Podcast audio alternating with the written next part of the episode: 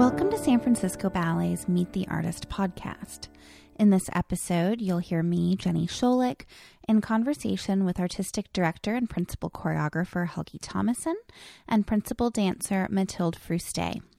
This episode was recorded on Friday, May 8th, 2020, before the streamed performance of Helgi Thomasson's Romeo and Juliet. Hope you enjoy. All right, and we are officially live. So, um, welcome everybody to San Francisco Ballet's Shelter in Place Meet the Artist Conversations. Uh, I'm Jenny Scholick, I'm the Associate Director of Audience Development here at San Francisco Ballet. And I am beyond thrilled to be joined today by principal dancer Mathilde Froustey and artistic director and principal choreographer Helgi Thomasson. Um, for those of you who live locally in the Bay Area or come to our performances, you know that these Meet the Artist talks usually happen immediately before a performance in the theater.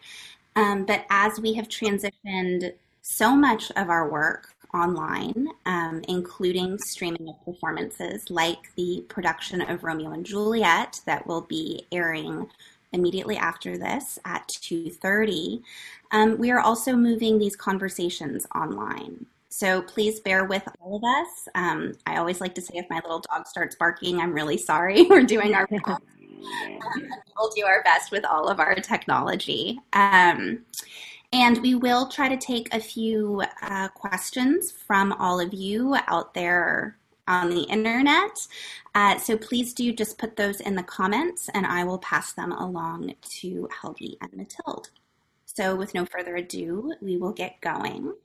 Um, Helgi, Mathilde, thank you both so much uh, for being here with me today. Um, I do want to just sort of acknowledge the weirdness of the situation we're all in and that we're doing this virtually. So I'd just like to ask how you're both doing and how you're holding up on what someone told me was day 54 of shelter in place. Mathilde, why don't you go? okay. um, it has been challenging, uh, to be totally honest. Um, it goes by waves or maybe weeks of um, at the beginning we thought it would be um, just for a few weeks. So um, very motivated to stay in shape. I had romeo juliet the performance in my focus and then started a few um, pain because of training on in my kitchen or on the terrace. So but now we created a whole community of dancers and we support each other and we take class every morning, no matter what, kitchen counter or bathroom table or whatever you can grab. Just do those rollerblades with San Francisco Ballet and it has been actually great support. So holding on. Good. Well, in my case, um, it was hard to see us uh, open and closing opening night of Midsummer Night's Dream mm-hmm. and finding out that uh, the next day the opera house was going to be closed. So that was very sad for everybody. Uh, we had worked on it uh, on that ballet for a few weeks and we're ready. Uh, what I'm doing is basically having a lot of meetings on this format about uh, when can we come back? How do we come back? Uh, how do we stay uh, secure and and everybody is, you know, distance. I think this is so hard because for me to plan is it's so much unknown. It partly it depends on what the governor says, what the mayor of San Francisco what she says. When are they going to open the the opera house? When are we going to be able to get dancers into class in the studio, which they really need because they need to move freely in a big space because that's what they're used to and that's part of their training. Um, so it, has been that and dealing with, you know, really ba- basically making plans on how can we come back. Yeah talking about the space, um, a few days ago, um, our teacher Felipe Diaz did an exercise who was one of uh, exercise. So he said a little, oh, that's one of Helgi's exercise. And I remember doing this exercise with you, Abby, and you would always tell me to move bigger, dance bigger. And I was in the kitchen and I was like, I can't dance bigger. So you're right, we need space and we need to be in a ballet studio. Yes, definitely. Yeah, I, I, think we're all so ready to be back in our building at 455 Franklin and at the Opera House. Just fingers crossed that we can do that soon. Um, I do want to focus in today a little bit on Romeo and Juliet, which Helgi choreographed and premiered in 1994, and which we'll be seeing a stream of today featuring Mathilde and um, Carlo Di Lanno from the company, and then which Lincoln Center will also be airing um, a capture of the ballet on Monday featuring Maria Kochetkova and David Karapetyan. So, two opportunities for all of you out there to watch this wonderful ballet over the next week. So, um, with that in mind, Helgi, I would love to kind of go back in time um, and ask you a little bit about the creation process of this ballet. Um, had you always wanted to choreograph a Romeo and Juliet, and what really sort of made you do it, take that step in 1994? Uh, I had always wanted to dance the ballet Romeo and Juliet, and I never had the opportunity. Um, like the closest I ever came to it was when I participated in the first international ballet competition in Moscow, where I had to present numerous solos, both classical and more contemporary.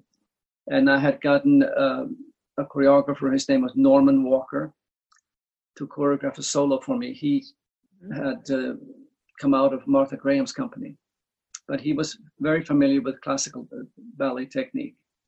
And he choreographed a solo for me to Berlioz's music of Romeo and Juliet. It was called uh, Romeo Alone. But that's as close as I ever came to dancing the role. And um, but it was something that I always wanted to do. And when we were my collaboration with uh, the Danish late Danish designer uh, Jens Jacob Worsaae, um, we had done Swan Lake together, we did Sleeping Beauty together, and at that time, the company was looking for more full lengths, and uh, so I chose to do Romeo and Juliet next, and found out that um, Mr. Worsaae had always wanted to design it. So we were on the same page. We had a great working relationship, and um, so that's how it really started. Uh, I got in the studio. I remember had a made a big chart, and I put it on uh, up against the wall, and I made you know squares, and this is the first and this is this, this is this, and whatever, because the music really tells you exactly the story. So uh, you know, I just I followed the music that way, and when I started to choreograph, it didn't mean that I would start from the very beginning with whatever dances I had available that day.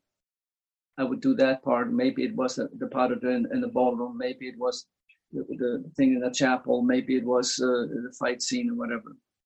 And I got uh, Marty um, Marty Pistone to work with me on the fight scene. And the reason for that was that I always felt that I had seen other productions of it, but I always felt the fight scene was sort of not very believable. And uh, and so Marty and I we talked about that, and him being a, an instructor in fighting both in films and and in the theater, we chose to use uh, swords that were very much the same that we used at that time, uh, in period of time, which are much more dangerous, which are much more um, heavier to, to move around. So it all had to be choreographed.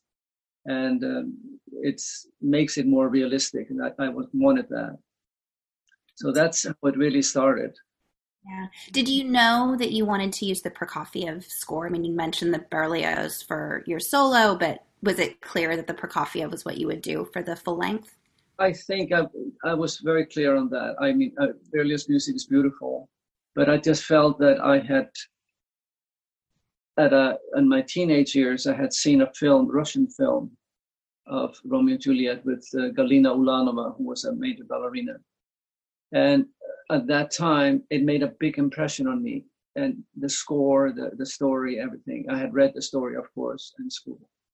So I think it sort of, that was my first choice. So that's why I ended up with Prokofiev. So, Mathilde, um, you came to us, of course, from the Paris Opera Ballet. So, I assume you grew up kind of on Nureyev's version of yeah. Romeo. So, what was your kind of first impression of Helgi's version of the ballet when you came here and first began to learn it?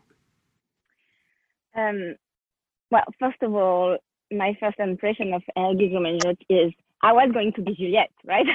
so, which in Paris Opera, I never did Juliet. I did all the other parts, but never Juliet. And you know, it's a dream role. So it was always on my heart. I was like, oh my God, I hope one day I'll be Juliet. I want to be Juliet.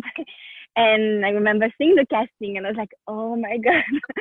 so I discovered the Helgi's version at the same time as I was learning to be Juliet.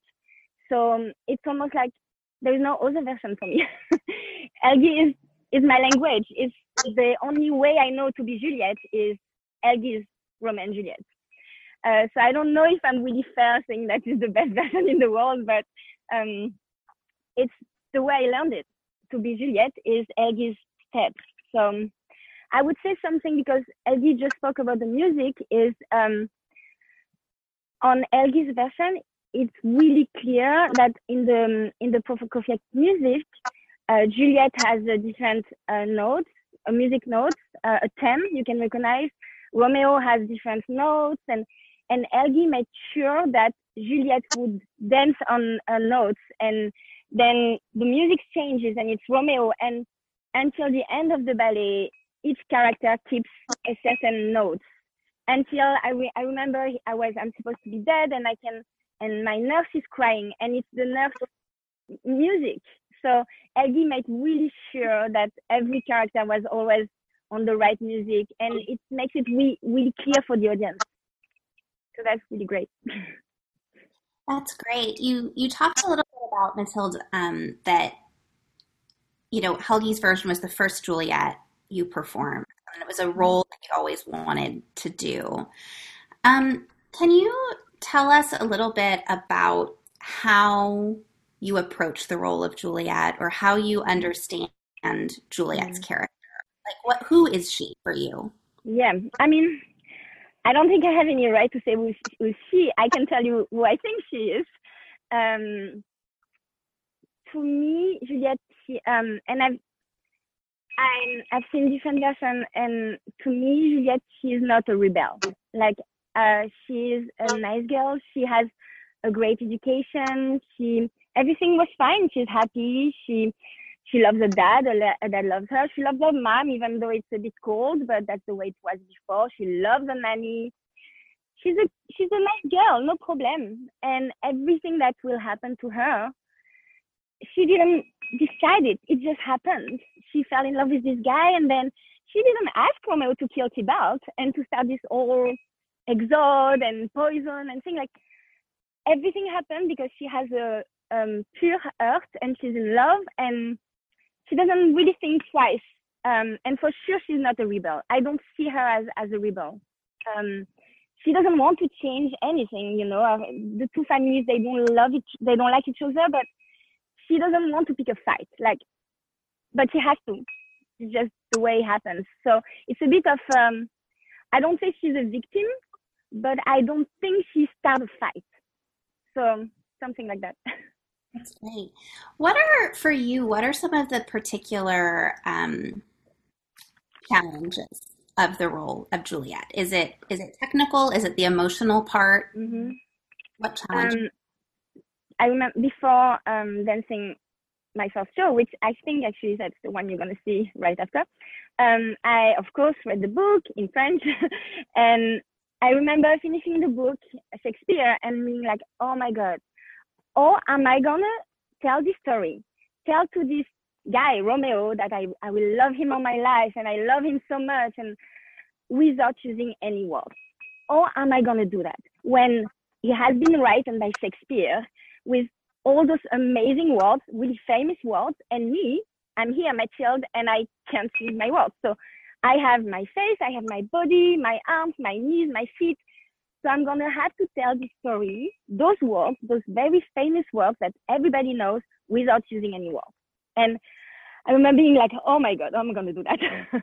so yeah, that's the challenging part to me. But that's the beauty of ballet. We use our body and we don't use our words. So the beauty of it. Yeah, that's, that's the challenge you've uh, set for yourself in choosing this career, I suppose. yes. yes. Helgi, do you want to chime in there? Yeah, no. Um, um, I mean, Mathilde said it very, very well, and I think uh, that's how I feel about Juliet. She is pre-spirited, uh, but she um, she's very much innocent, and I think the role of Juliet is so challenging because you start she starts out being a girl of 15, 16 years old, and she has to show that that enthusiasm and and and carefree attitude, and then the next thing is the the bedroom part of the where after the ballroom scene where she falls in love. Uh, I mean balcony part of the I'm sorry balcony part of the where she falls in love, and she sort of becomes overnight a woman. And then when we have the departing that he has to leave, that Romeo has to leave, and see the bedroom part of it. She truly is um, a mature person, a mature woman. And I think to, to be able to show those three differences within those two hours is, is very challenging. Um, people sometimes talk about Swan Lake, you know, white swan, black swan. I think this is much more challenging than that to make it believable that her her sorrow when, when Romeo has left, and particularly when uh, the bedroom scene when the father comes in and, and with her suitor, and she doesn't want to marry him, and he just says, "You do what I tell you to do," because that I think that's how it was done in those days. Mm-hmm. You know, the, the the daughters were commodity to the family. They were just used to enhance the family's either fortune or influences or whatever. So there was not even a question that, that she could refuse the father. Right. And I think to me, when he puts her hand on on Paris's arm and says, "This is it. This is what he was going to do," I can imagine her what emotionally what she went through, what she has to do because she has already married Romeo. And then that follows is, what do I do about this potion that is supposed to put me to sleep and then I will wake up and Romeo will be there. But what if it doesn't work? Can I do it? You know, and she goes through all that emotional thing. To me, that is a very powerful part of the ballet for me. Yeah, it's you know, I think one of the things that's so that that is sort of in what both of you are saying, right? Is that Juliet is a she's a, a real person. You know, she's a human, right? These are all yeah. it's not a swan. She's not a not a, that a princess is not you know a person, but she's not a princess. She's not a swan. She's not a fairy tale. She's this real woman, a human being. Yeah, and I think that's why people love this story so much because they can identify with it on so many different levels.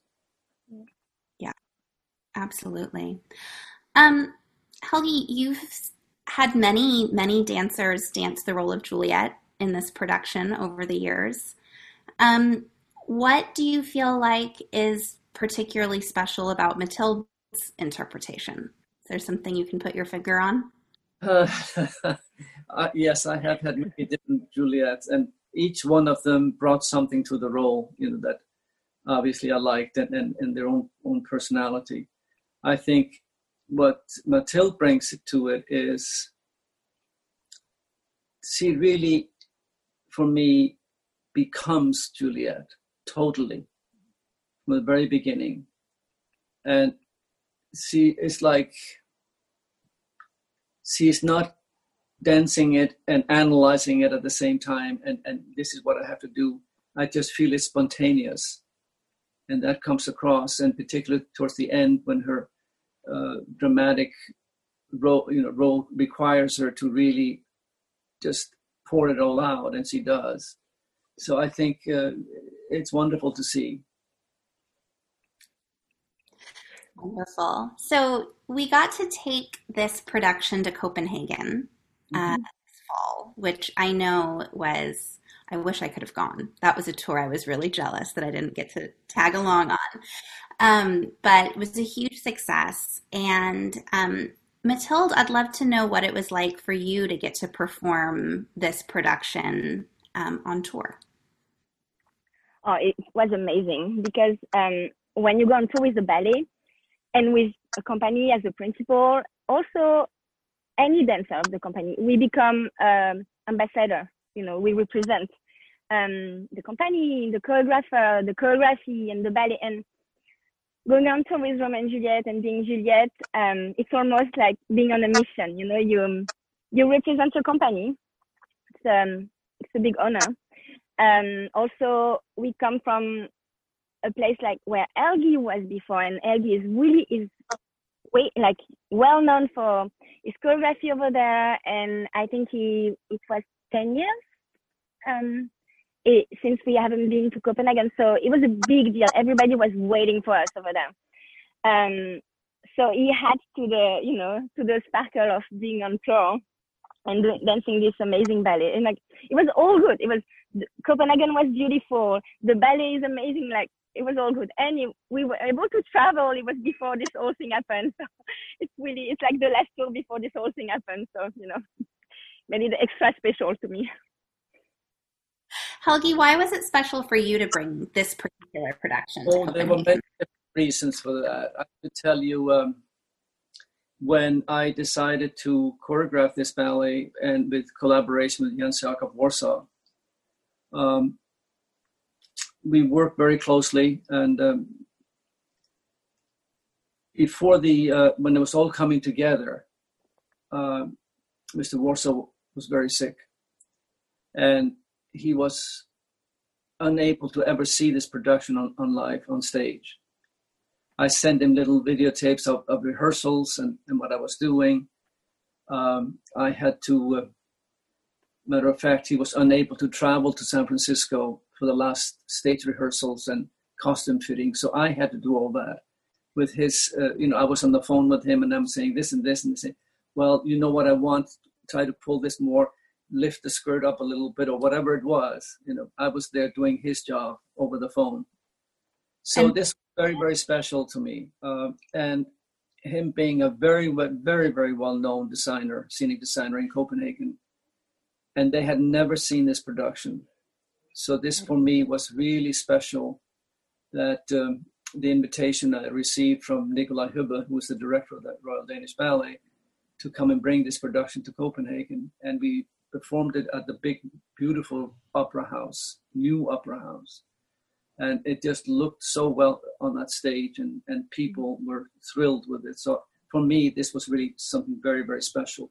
Besides, it was sort of coming back to my where I started my dancing career I started in Copenhagen, not at the Royal Danish Theatre, but at a theatre called the Pantomime Theatre. And uh, so this was um, very, very special for me.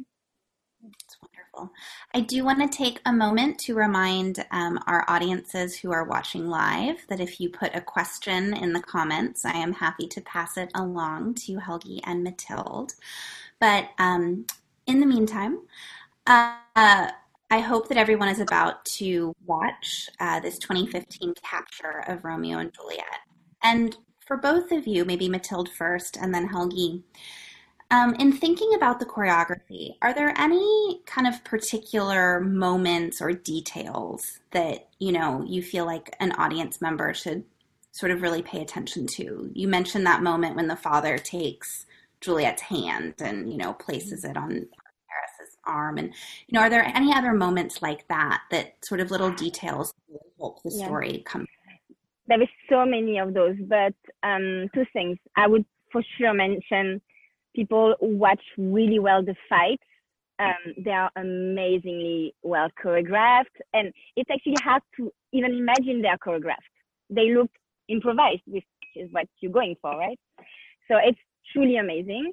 Um, and also the third act to me, oh, I mean, even throughout the whole ballet, every little detail is for a reason in Helgi's choreography. He would, my, the father would grab my hand this way, it, it says something. The mother would pull me on the floor this way, it says something. Like all the acting little details, then we work really hard on it, um, are truly important to me.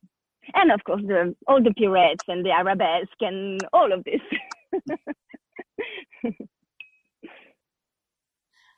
Helgi, anything to add? Yeah, I think uh, for me is um, the scene in the crypt when when they the procession, and how I made the the family come to her to say goodbye, where she's laying there. How you see the difference between the mother who was never really, how can I say, close to the, her daughter, um, and then you have the nurse, and you know the nurse, how how uh, how she feels inside. This is so tragic to her, more than almost to the mother. Yes, the father too, but there was a diff- slight difference in each one of them how they come to the and bid farewell, and there were little things like that all the way through that I wanted to convey and, and show. I, if if I can add, um, it's funny because when we rehearsed Romeo and Juliet, I rehearsed all the the dancing part and acting part with Romeo, but I spent an amazing amount of time in rehearsal with the nurse because it's she it's the almost the strongest relation in that, except with Romeo. But um, so Anita, uh, who plays my nurse, um, every time we rehearse and Juliet, I spend at least I don't know four five hours with her every day, rehearsing all those like this you know creating this relation with her and so that's that's something people can look for also this beautiful relation giselle and the nurse love that the only the only question uh, we have gotten is one that we cannot answer right now, which is is this production coming back next year? And all of, we cannot release any of that information right now, Helgi. I'm not going to put you on the spot to do it. We'll all just say, stay tuned, and we hope to announce next season soon. Yeah, next next season is going to be announced very soon, and hopefully we can do a full season. It's a you know it's so unknown what we're doing here but uh, this i can only tell you this ballet is very very close to my heart. So for various reasons. So i, I think uh, who knows? We hope. We've all got our fingers crossed. I know i would love to see it live on the it's been a while since i've seen on the opera house stage so i would love to see it there too and i know our audiences would as well um, with that, I am going to have to wrap this up because uh, the stream will be starting any moment. Um, but I want to say one more time a really big thank you to both Helgi and Mathilde for taking some time today and chatting with me and with all of you out there. Um, it was such a pleasure. Um, and I hope that you are both doing well and um, hanging in there through this crazy time. Well, we are trying. Thank and thank you very much for doing this. Thanks, Mathilde. Thank you, Helgi. It was amazing talking to you. Nice to see you. Stay well. Thanks for listening to San Francisco Ballet's Meet the Artist podcast. For more podcasts and other audience engagement programs, check out sfballet.org or your favorite podcast player.